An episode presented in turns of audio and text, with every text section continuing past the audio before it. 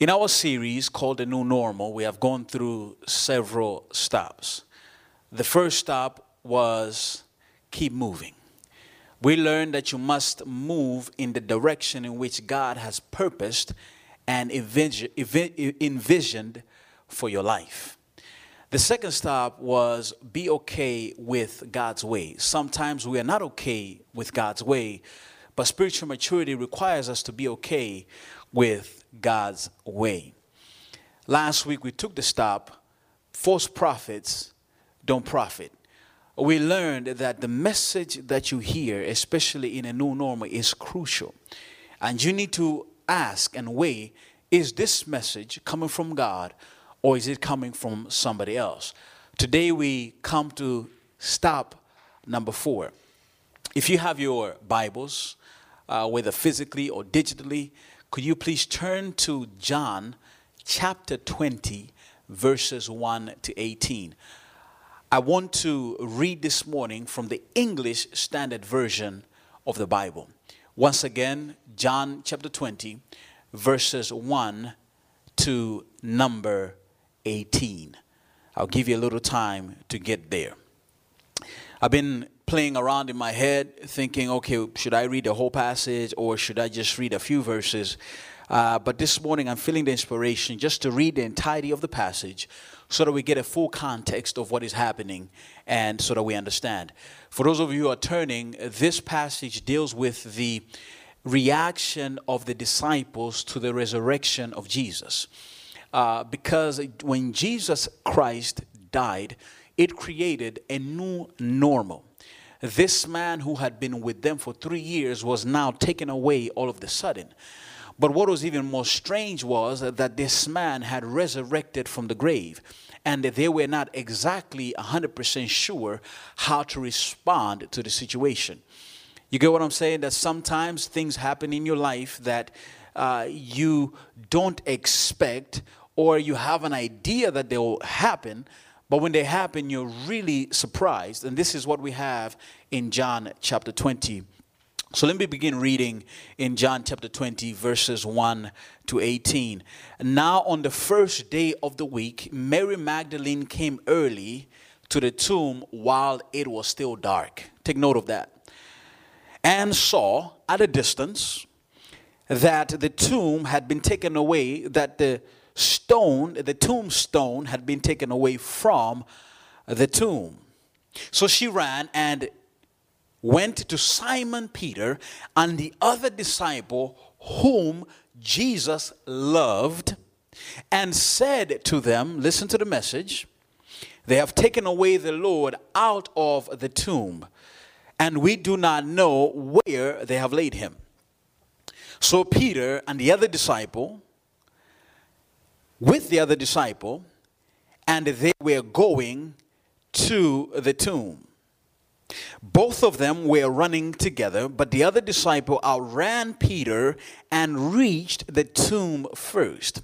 And stooping in to look, he saw at a distance the linen cloths lying there, but did not go in. Then Simon Peter came following him and went into the tomb. He saw, observed.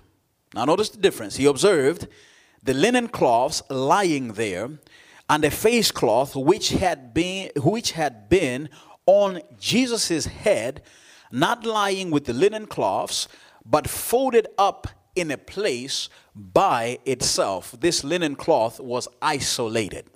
It was in quarantine.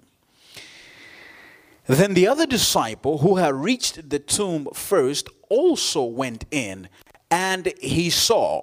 This is different now. He saw, in other words, he experienced or it dawned on him and he believed. For as yet they did not understand the scripture that he must rise from the dead. Then the disciples went back to their homes. Now, watch the camera shift the scene right here. Watch the shift. But Mary stood weeping.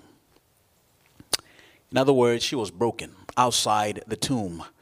And as she wept, she stooped to look into the tomb. And she saw, she observed two angels in white sitting where the body of Jesus had lain, one at the head and one at the feet.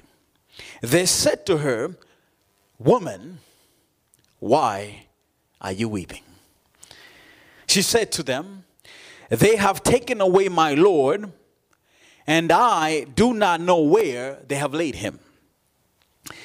Having said this, she turned around and saw, observed, Jesus standing, but did not see or recognize that it was Jesus.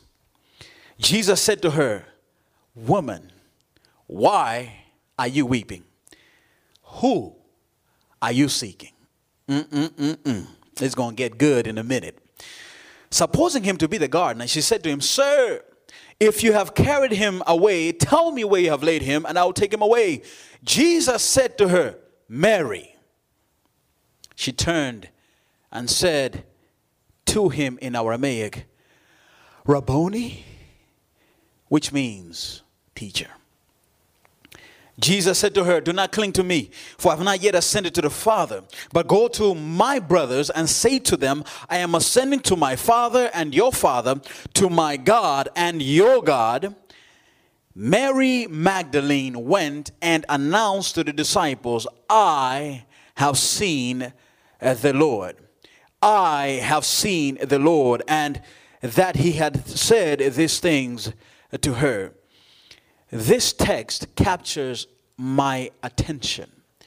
Mary weeps, but she weeps beside the tomb. And I ask myself, why is she weeping beside the tomb? So I have chained this text to the title, Where Are You Weeping? Where are you weeping? Would you bow with me? Let us pray. Dear God, Thank you for this moment. In Jesus' name I pray. Amen. Jesus resurrected early on Sunday morning. An earthquake shook the place where he rested. An angel of God descended and rolled away the stone from the mouth of the tomb. Jesus rested in Joseph's rock cut out tomb. He breathed his last breath on Friday afternoon, but it was late. That means that burial rites were not concluded or finished. And because of Jewish law, there was no way that he could be prepared for burial, for burial on Sabbath. But they put him in the grave anyway. You see, rock cut out tombs contained more than one body. They laid uh, in them more than one body. To reduce the smell of dead bodies, decomposing bodies, ladies would rub dead bodies with oil and spices. So Jesus was laid in the tomb, flat on a bench, and he started the decomposing process. So Mary and her friends, respecting the Sabbath, did not finish the burial rites of Jesus. Now, you know that before we bury somebody, we prepare their body for burial. And so these ladies realize that Jesus is in the grave, but he's not fully prepared for burial. And so they decided to go and finish the job that was needed to be finished. And I'm amazed by these ladies because even though Jesus had died and that a new norm had been created, that their Lord was no longer there, they still decided to finish the job. I'm going to help somebody in a minute right now. They could have developed the lazy woman complex and told themselves, Jesus is already in the grave. Why bother and go and anoint his body and, and, and prepare him for burial? He's already inside. But they persisted in the diligent woman complex, which means that I will do whatever I need to do until the job is finished. I'm not helping you yet, but I'm getting there. And as they are completing and fulfilling the duty that they, uh, they, they, they need to finish, they come to the tomb and they realize that the tomb is empty. What they didn't realize is that in carrying out their duty for Jesus, Jesus was about to perform an amazing, I mean, God had performed something wonderful for them. Uh, let me help you for a second. When you do your duty for God, when you do your duty for mankind, when you do your duty for society, you will see some of God's greatest actions on your behalf. As they get to the tomb, they realize that the tomb has been opened and that Jesus has come out of the grave. My brother and my sister, you want to see God do the amazing for you, you want to see God come through for you. Allow me to tell you this morning that you need to do your duty. Do not get lazy, but get diligent. Do not develop the lazy man complex. Continue in the diligent man complex.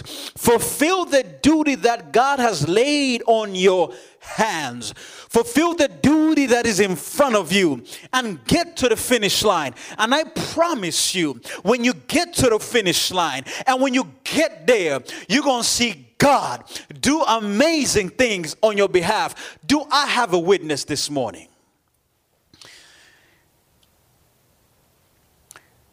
What amazed me is that when the ladies are going to the tomb, they were conversating with one another.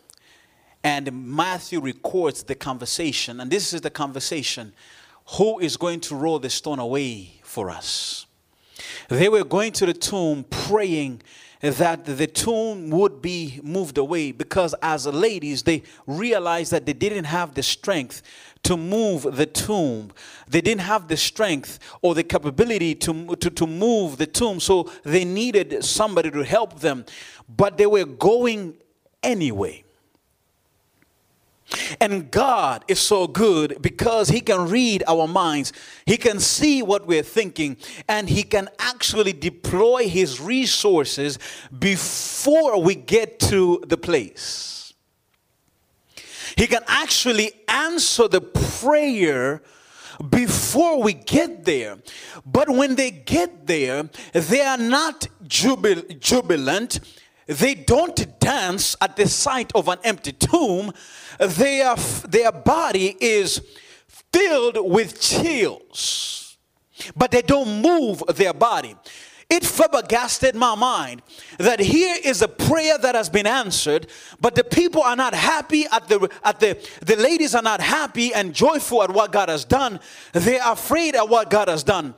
Could it be that sometimes when God has removed the stone from our lives, when God has removed the stone of discouragement, when God has removed the stone of doubt, when God has removed the stone of disease, when God has removed the stone of debt, when God has removed the stone of depression, when God has removed the, the, the, the debt of misapprehension, when God has removed the stone of, of consternation, that instead of us being joyful at the prayer that has been answered by God, we are afraid at the prayer that has been answered by God. And I have learned to understand that God is not going to answer your prayer in the way you pray your prayer.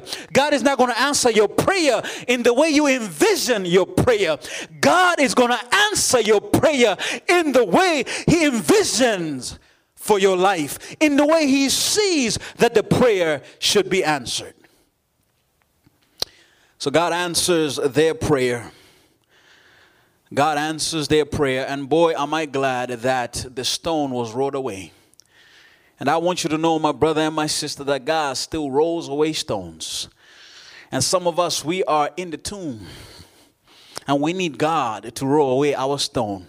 This morning, I'm here to tell you that God is able to roll away the stone. no matter how big the stone is. You may not be able to move the stone, but God can send an angel who can move the stone. Oh, I want you to know, my brother, my sister, that God is on your side. God is looking out for you. God has your back. And if you can only go to the tomb, if you can only do the duty, if you can only start moving, and if you can only start grooving and start doing what you know you need to do, then you're going to see the stone rolled away. But I'm not here to talk about the stone being rolled away. I'm here to look at this woman called Mary. Why was she standing and weeping beside the tomb? You see, Mary looks at the empty tomb. She doesn't uh, dance and she doesn't jump, uh, jump in, in, in, in jubilation. She turns away and she runs and she comes comes to uh, Peter and the other disciple whom Jesus loved. And she tells the other disciple and Peter that they have taken away the body of the Lord and we do not know where they have laid him. The news must have made Peter and, and the other disciple whom Jesus loved shake their head. Uh, Mary, and I just want to imagine, Mary, are you telling us that the body of Jesus is not there? Are you telling us that the body has escaped? Are you telling us that somebody has stolen it away? Mary, is that what you're saying? Mary responds, Simon Peter and, and, and you, the other disciple, I want you to know that that's what I have seen with my own eyes. So they had to investigate, and I call them the DBI, the Disciple Bureau of Investigation. And so they take off and they're running to the tomb. And the Bible says that the other disciple, he outran Peter and he got to the tomb first. And when he got to the tomb first, he looked into the tomb. He stooped in. He saw, yeah, there's nobody there, but he didn't go in. He became a security guard. And I can feel him right now because I, don't know about you, but I myself wouldn't have gone into an empty tomb. When I was little, where my grandmother lived and where her church was, there was a cemetery in between. And so as we would be going to a church on Sabbath, we had to pass the cemetery. And me me being afraid of the cemetery and dead bodies, I would always run past the cemetery to church and run past the cemetery to my grandmama's house. And I understand Peter, I mean, John, the, the, other disciple right here, he's like, man, I'm not about to go in. I got here first, but I'm not going to be first. and so Peter, like a truck, arrives finally. And Peter does not wait and stand outside.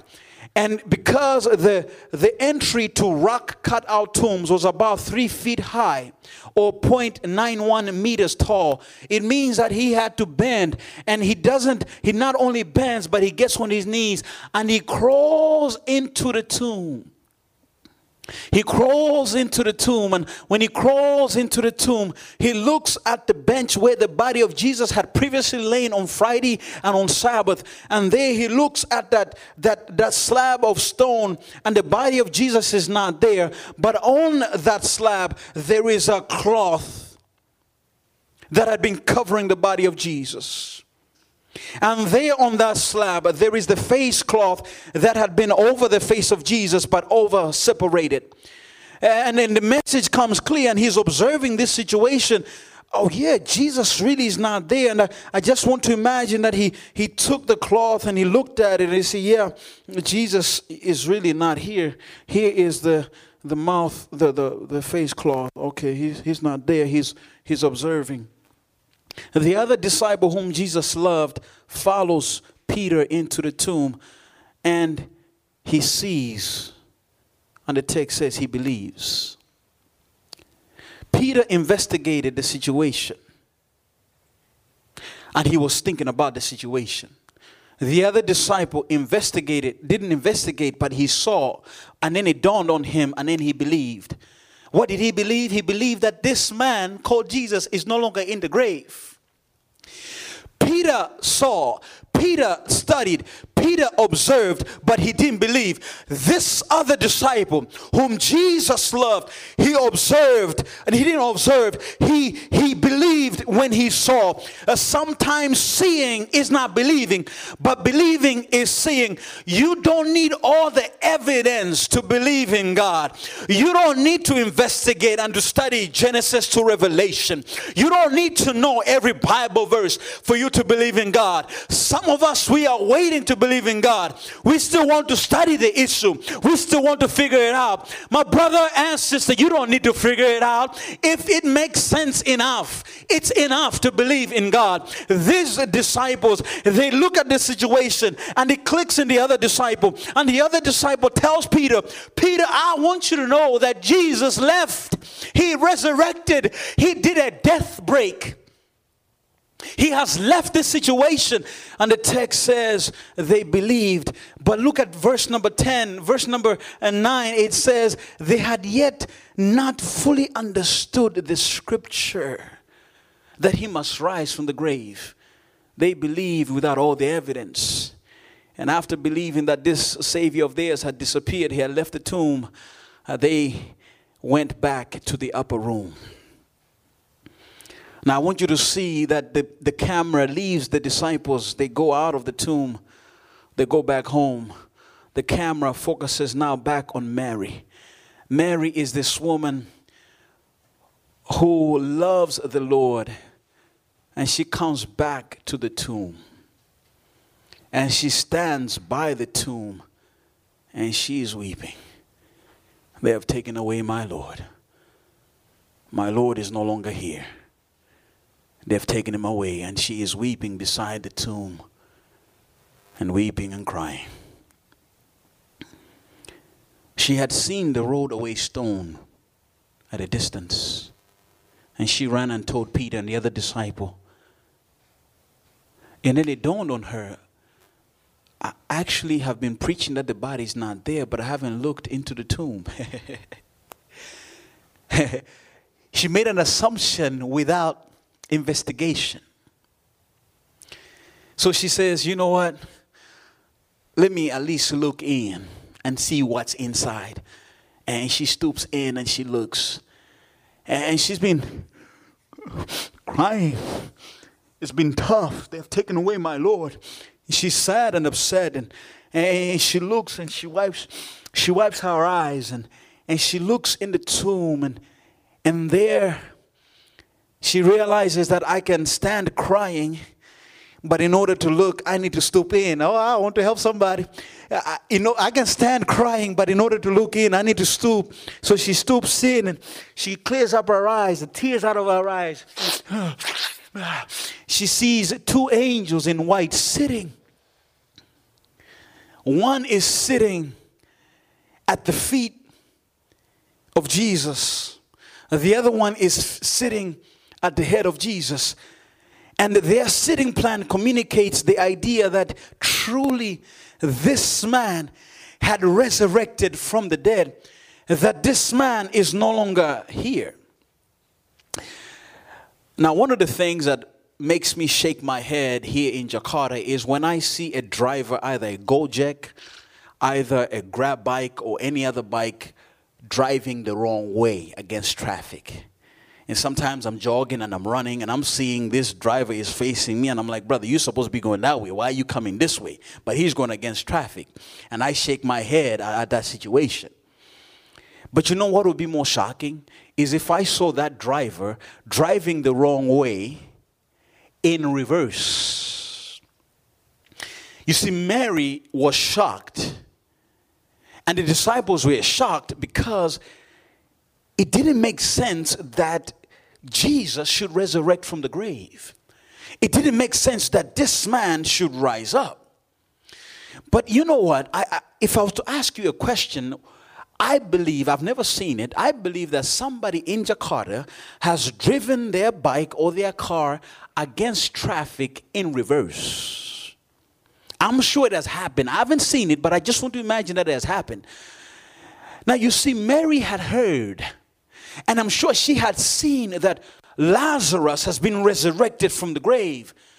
And she was shocked at a situation that she shouldn't have been shocked at. But the reason why she was shocked is because the, the thing that God did did not suit the expectation that she had. Oh, let me bring it to you, my brother and my sister, one more time. We have expectations of God. We want God to do certain things. We want God to lead us in, the, in this particular way.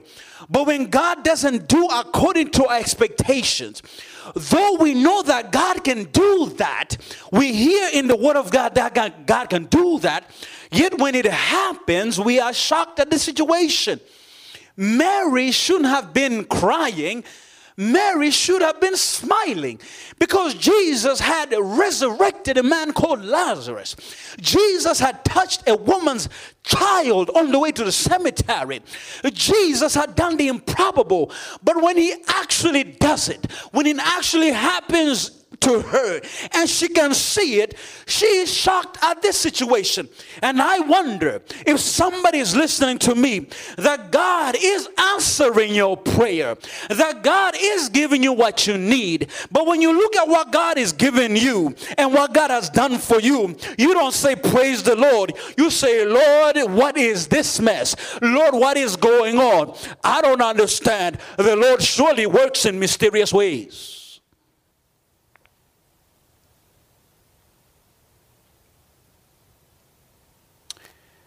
The angels asked Mary a question Woman, who are you seeking?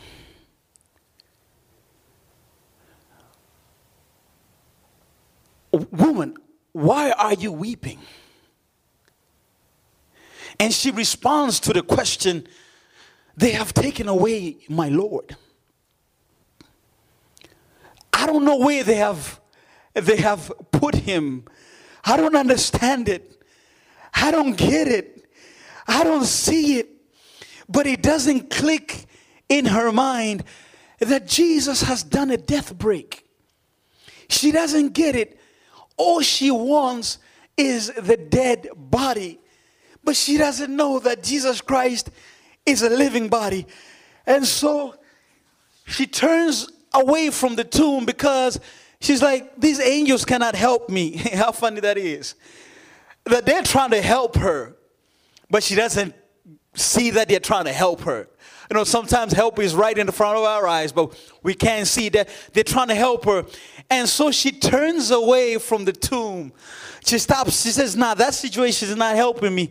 I need the body. And she turns away, and there in her line of sight is Jesus. And Jesus asks her a question. And the question is, and he repeats the same question Woman, why are you crying? And then he follows up the question Who are you seeking?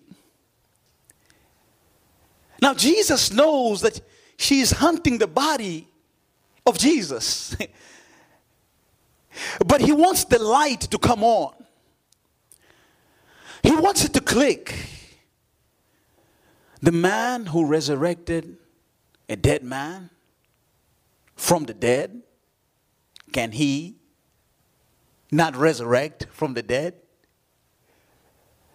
He wants it to click that the one who said to that little girl, Arise, he wants it to click, but the light doesn't come on.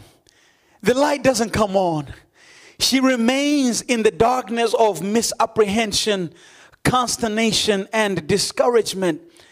And, and in supposing him and thinking that he's a gardener, she says uh, to Jesus, and she begs, Sir, Sir, if you have carried him away, tell me where he is, that I may go and get him. This is the first time and the only time in the New Testament that the word gardener is used. And the word means a guard or somebody who watches. She supposes Jesus to be a gardener or somebody watching or caretaking the situation. And, and you know what we do with guards, right? You know what we pay guards for, right? We pay guards to watch our interests and our valuables. They take care of what's important.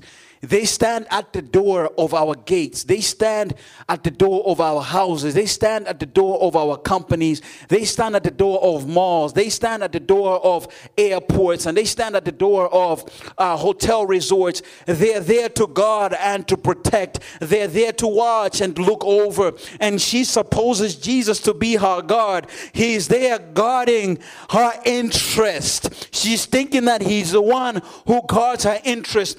And I want to believe that when there is a new normal, we consider God as our, our guard, as one who is watching over our situation. And when the situation has occurred, that situation we don't understand, that situation that don't make sense, we start to ask God, God, where is my job? Where have you put my job? Lord, where is my wealth? Where have you put my wealth? Lord, where is my health? Where have you put my health? Lord, where is my family? Where have you put my family? Lord, where is my relationship? Where have you put my relationship? Lord, where is my influence? Where have you put my influence? Lord, where have you put it? Just tell me where it is and I'm going to find it. Tell me where you have laid it and I'm going I'm going to get it. And we think that in our own strength, in our own ability, we can actually get the thing that we have lost. And how sad it is that we think we can do it on our own. I have news for you. You can't do it on your own.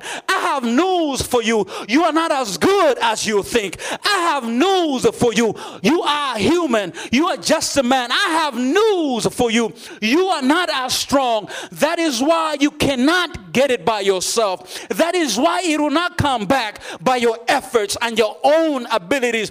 You must go to God, but do not treat God as your gardener. Do not treat God as the one who is guarding your interest. Rather, you need to realize and to understand that you are His interest, that you are the most important thing, and He is interested in you more than what you have lost. But the funny thing is, many of us are interested in what we have lost and not interested in the one who can get it back for us.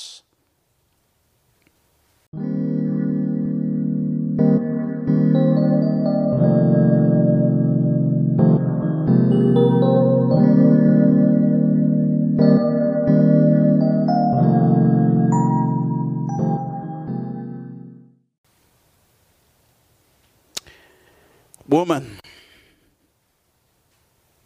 Woman, why are you weeping? You shouldn't be weeping. You should be celebrating. So Jesus speaks. He says, Mary. He calls her by name. I am not good with names. I tend to forget names. But Jesus never forgets your name. One writer says, God has engraven us on the palm of his hands. When God looks at his palm, he sees the name Henry Temple. When God looks at the palm of his hands, he sees the name Gunawan. When God looks at the palm of his hands, he sees the name Mark. When God looks at the palm of his hand, he sees the name Irwan Ritonga. When God looks at the palm of his hands, he sees the name Frankie Linton. When God looks at his, the palm of his hands, he sees Jakarta Central Church. When God looks at the palm of his hands, he sees the Seventh day Adventist Church. When God looks at the palm of his hands, he sees his own people. God knows you by name. To borrow the words of Tommy Walker in the song, he, he, he sings, He knows my name. He knows my every thought. He sees each tear that falls and hears me when I call. That is God. And when God looks at you, He doesn't see a statistic.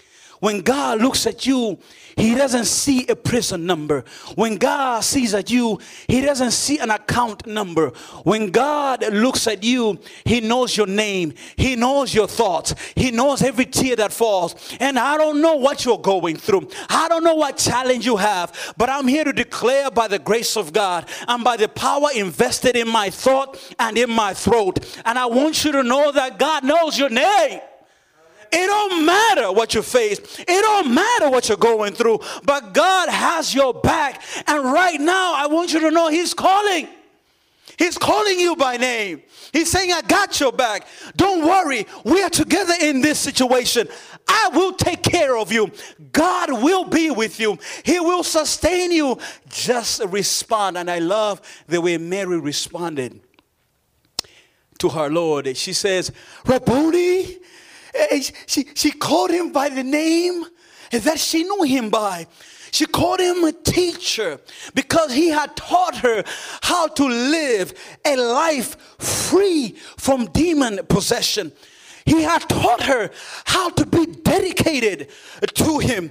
He had taught her how to save a year's wage to just simply anoint the feet of Jesus. He had taught her what it meant to be a changed person. And therefore, at this moment, she says, Rabboni, because she really needed to be taught, because it seems to me that there was a gap in knowledge. She failed the quiz. Because the quiz was when you see the empty tomb, the answer should be jubilation and, and dancing. But she failed the quiz because she was crying. She failed the quiz because she didn't fully understand. And at this moment, she needed a Rabboni again to teach her again and help her to understand that the tomb is empty. Help her to see that I have overcome death. Help her to see that a brand new day is here. He needed her to know and understand that things have changed. And if you don't make sense of this new normal, if you don't understand what's going on, I'm, I'm, I'm praying and I'm crying out to you. You need to call on Jesus, the teacher. Help him to help you navigate what is going on. Help him, ask him to help you to see, Lord, what is happening. Because you see, when Jesus can teach you, then he can reach you. And when he can reach you, then you can reach him with the hand of faith. And when you reach him with the hand of faith, you make a breach in darkness and misunderstanding. And now you are able to see. And when you can see the experience, the situation becomes rich and it benefits you. Perhaps God needs to teach you again how to pray. Perhaps Jesus needs to teach you again what it means to give. Perhaps Jesus needs to teach you again how to smile. Some of us don't smile enough. Do I have a witness? Perhaps Jesus needs to teach you how to read again. Perhaps Jesus needs to teach you how to eat right again. Perhaps Jesus needs to teach you how to handle stress again. Perhaps Jesus needs to teach you how to take care of your needs as well as the needs of your family. Perhaps Jesus needs to teach you again that storms will come that storms will be there. But as long as I'm in the storm, as long as I'm there, it doesn't matter the storm. It doesn't matter the struggle. It doesn't matter the challenge. But I can rise up and tell the storm to be quiet. Perhaps Jesus needs to teach you again. He needs to help you to see that the tomb is empty. I've been struggling with a toothache since March. And to compensate for this toothache, I've had to chew on my right side. Last Wednesday, I went to see a dentist, and she checked my teeth by beating on my teeth, and she, she identified that I had a, a root infection. Root infection means root canal treatment. She said to me, Sir, I don't know the extent of the infection. So allow me to drill into your tooth without anesthesia to figure out the extent of the, the infection. Ah, let, us just say that uh, Pastor Henry was shaking at the knees, but he didn't want to look shaken, so he said, Do what you got to do, doctor. so she started to drill, to, to drill, and man, I started to sing. Mm, mm, ah. So she says, Oh, I think now the root is really bad. We need to put, I need to inject you with anesthesia. And so she injected me with anesthesia and she went back to work. But as she started working again, I started to, mm, ah, again. And so she says, You know what, Henry, I think your tooth is so bad, I need to inject anesthesia inside the root.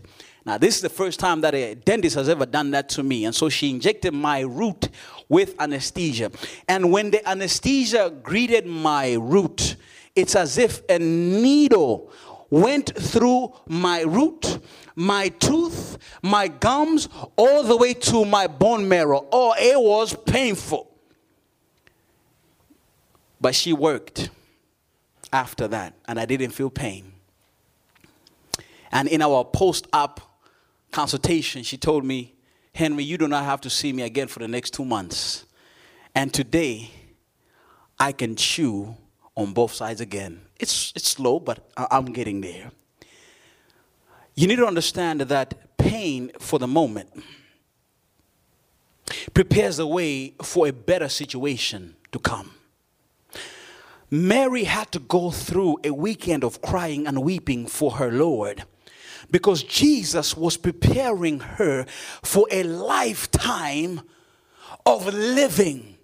You see, the death of Jesus demonstrated that life was more than was more than was more than living 70 years and dying.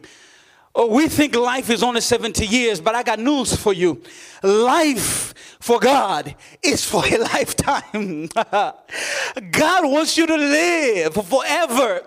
God never envisioned for us to die. You see, death is the norm for us. But for God, death is not the norm because God has envisioned for us to live and live and live and live forever. Do I have a witness? You see, when a dentist works on your tooth and gives you root canal treatment, is because the tooth still has promise and purpose. Let me say it again the dentist can see that the tooth is still good for you to chew with it. The tooth is still good to be able to help you to digest your food. And therefore, she'll do a root canal treatment because she sees promise in your tooth. That is how the resurrection and the tomb teaches us that God still sees promise. God still a, seals a purpose in our lives. And therefore, He said, You know what? Rather than me extracting and destroying humanity. Let me go down there and do a root canal treatment. Let me inject them with anesthesia of righteousness. Let them experience what it means to live a life without sin. Let them see who I am. And if they can see that, it may be painful because they have to give away some things in their life. It may be painful because things have to change.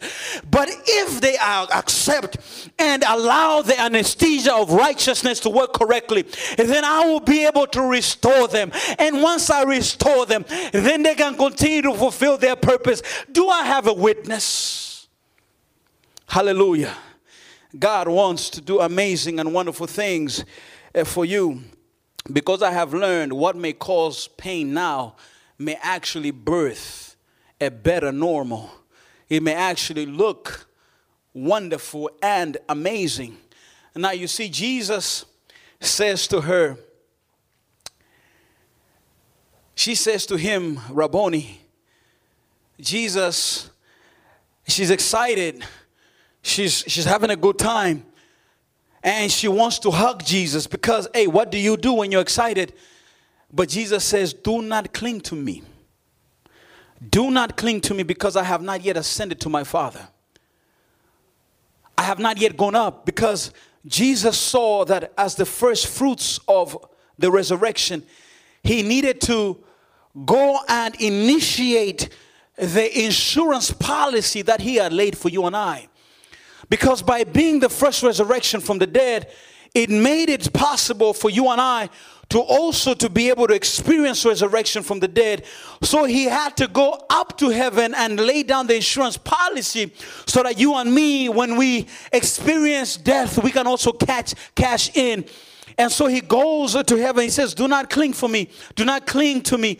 But I love the situation here because one commentator flabbergasted my mind and the thought started to, to well in my head. He said, When Jesus Christ was resurrected, he changed his address. He no longer, hear what I'm saying? He no longer lived on Jalan Bethlehem. He started to live on Jalan Heaven. He changed his address. So he told her, Please do not cling to me because I have not yet resurrected to my Father. Back home, some village kids living in the kampung they become big time in the city. They become lawyers and, and teachers and government workers, CEOs. And they forget their village life. It almost becomes like leprosy. They don't want to think about it anymore. They, they, they, they don't want to think about it anymore. In fact, they don't even go back home to visit their family members who are living in mud houses and thatch roofs, uh, roofs. They, they don't go back because they invest themselves totally in the city and they disinvest themselves from the village.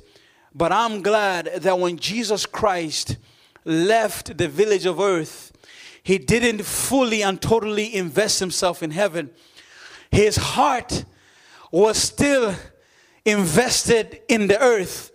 And you can see that Jesus is invested in the earth because in verse uh, number 17, Jesus says to Mary, He says, Go and tell my brothers that I am ascending to my Father and your Father. I'm ascending to my God and your God. We are family. I haven't forgotten you. I'm coming back for you. I love you. I will never let you go. We are on the same plane. I might be heaven's resident, but my heart for earth is evident. And I want you to see that God, Jesus, might be in heaven. Yes, He is, but He is invested on earth. He can see what is happening on earth. He knows that the earth right now is facing coronavirus. And Jesus is not up there saying, hey, let them deal with that. No, Jesus is in heaven right now and he's like, Look, I, I want to change the situation. And he's thinking about ways and means to deal with this situation. God can see you, you don't have money. God can see you that you're struggling. God can see that somebody is sick.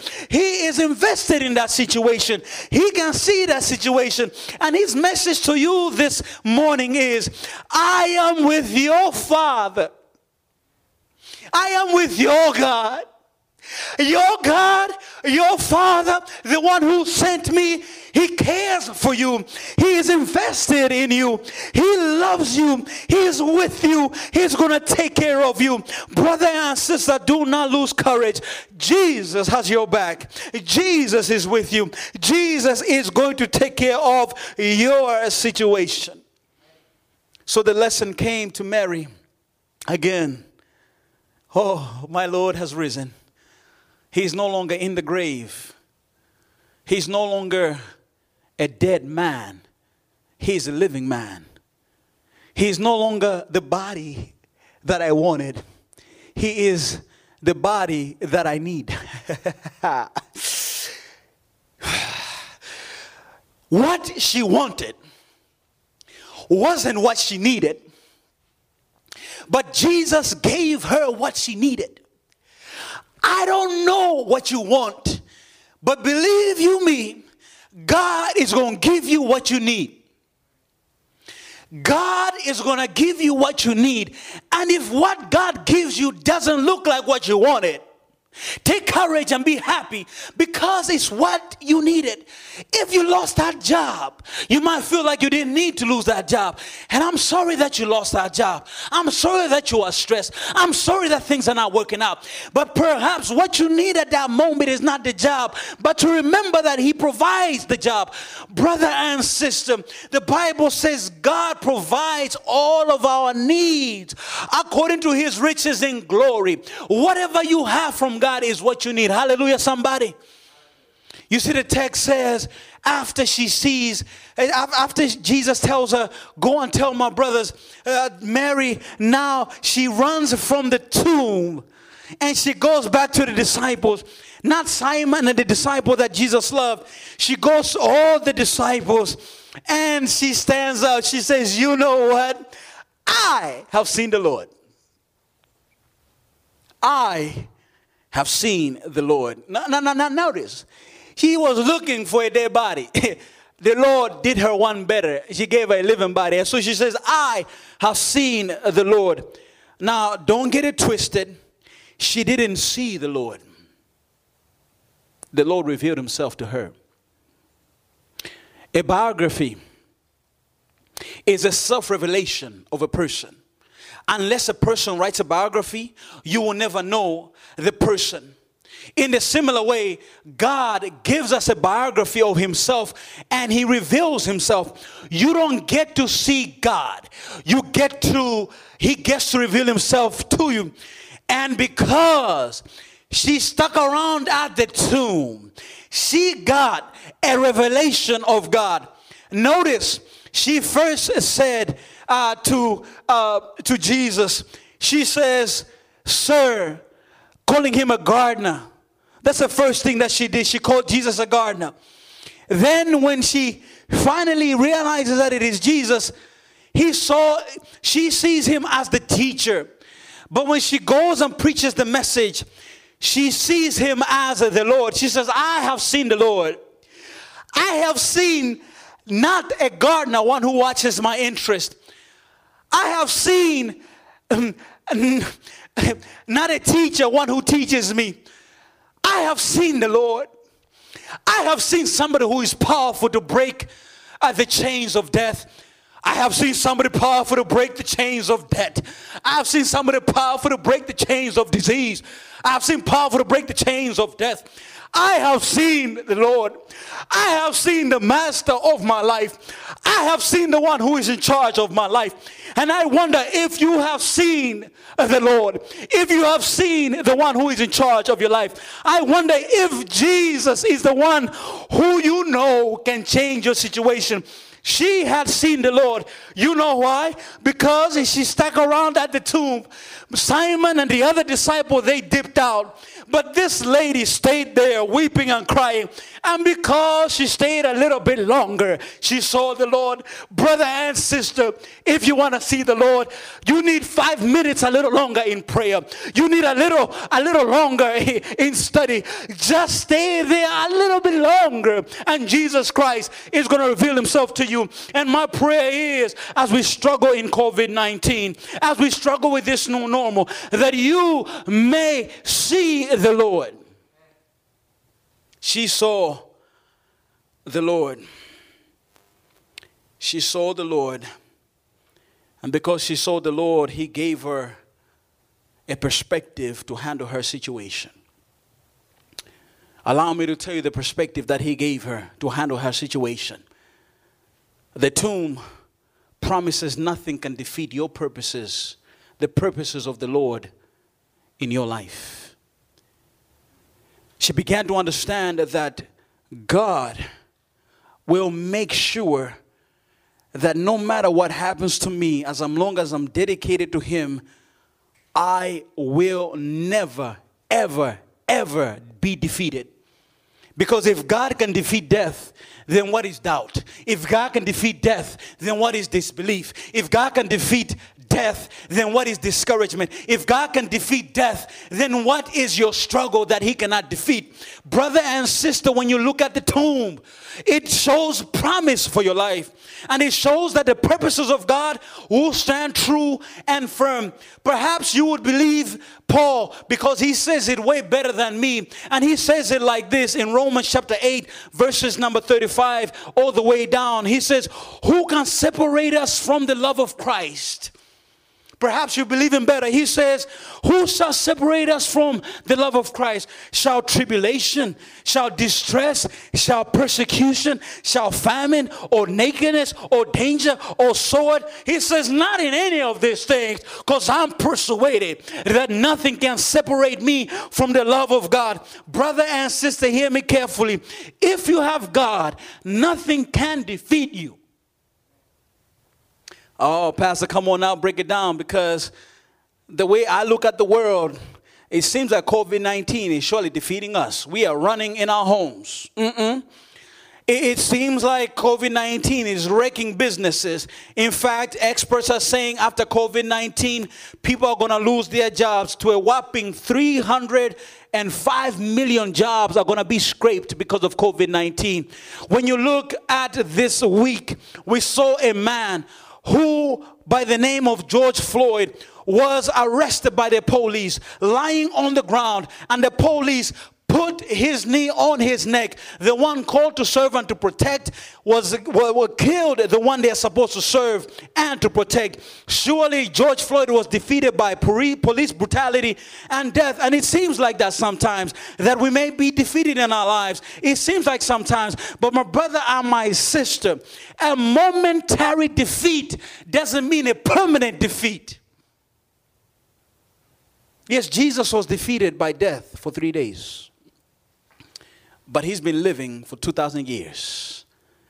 I see a mathematical imbalance there. I don't know about you.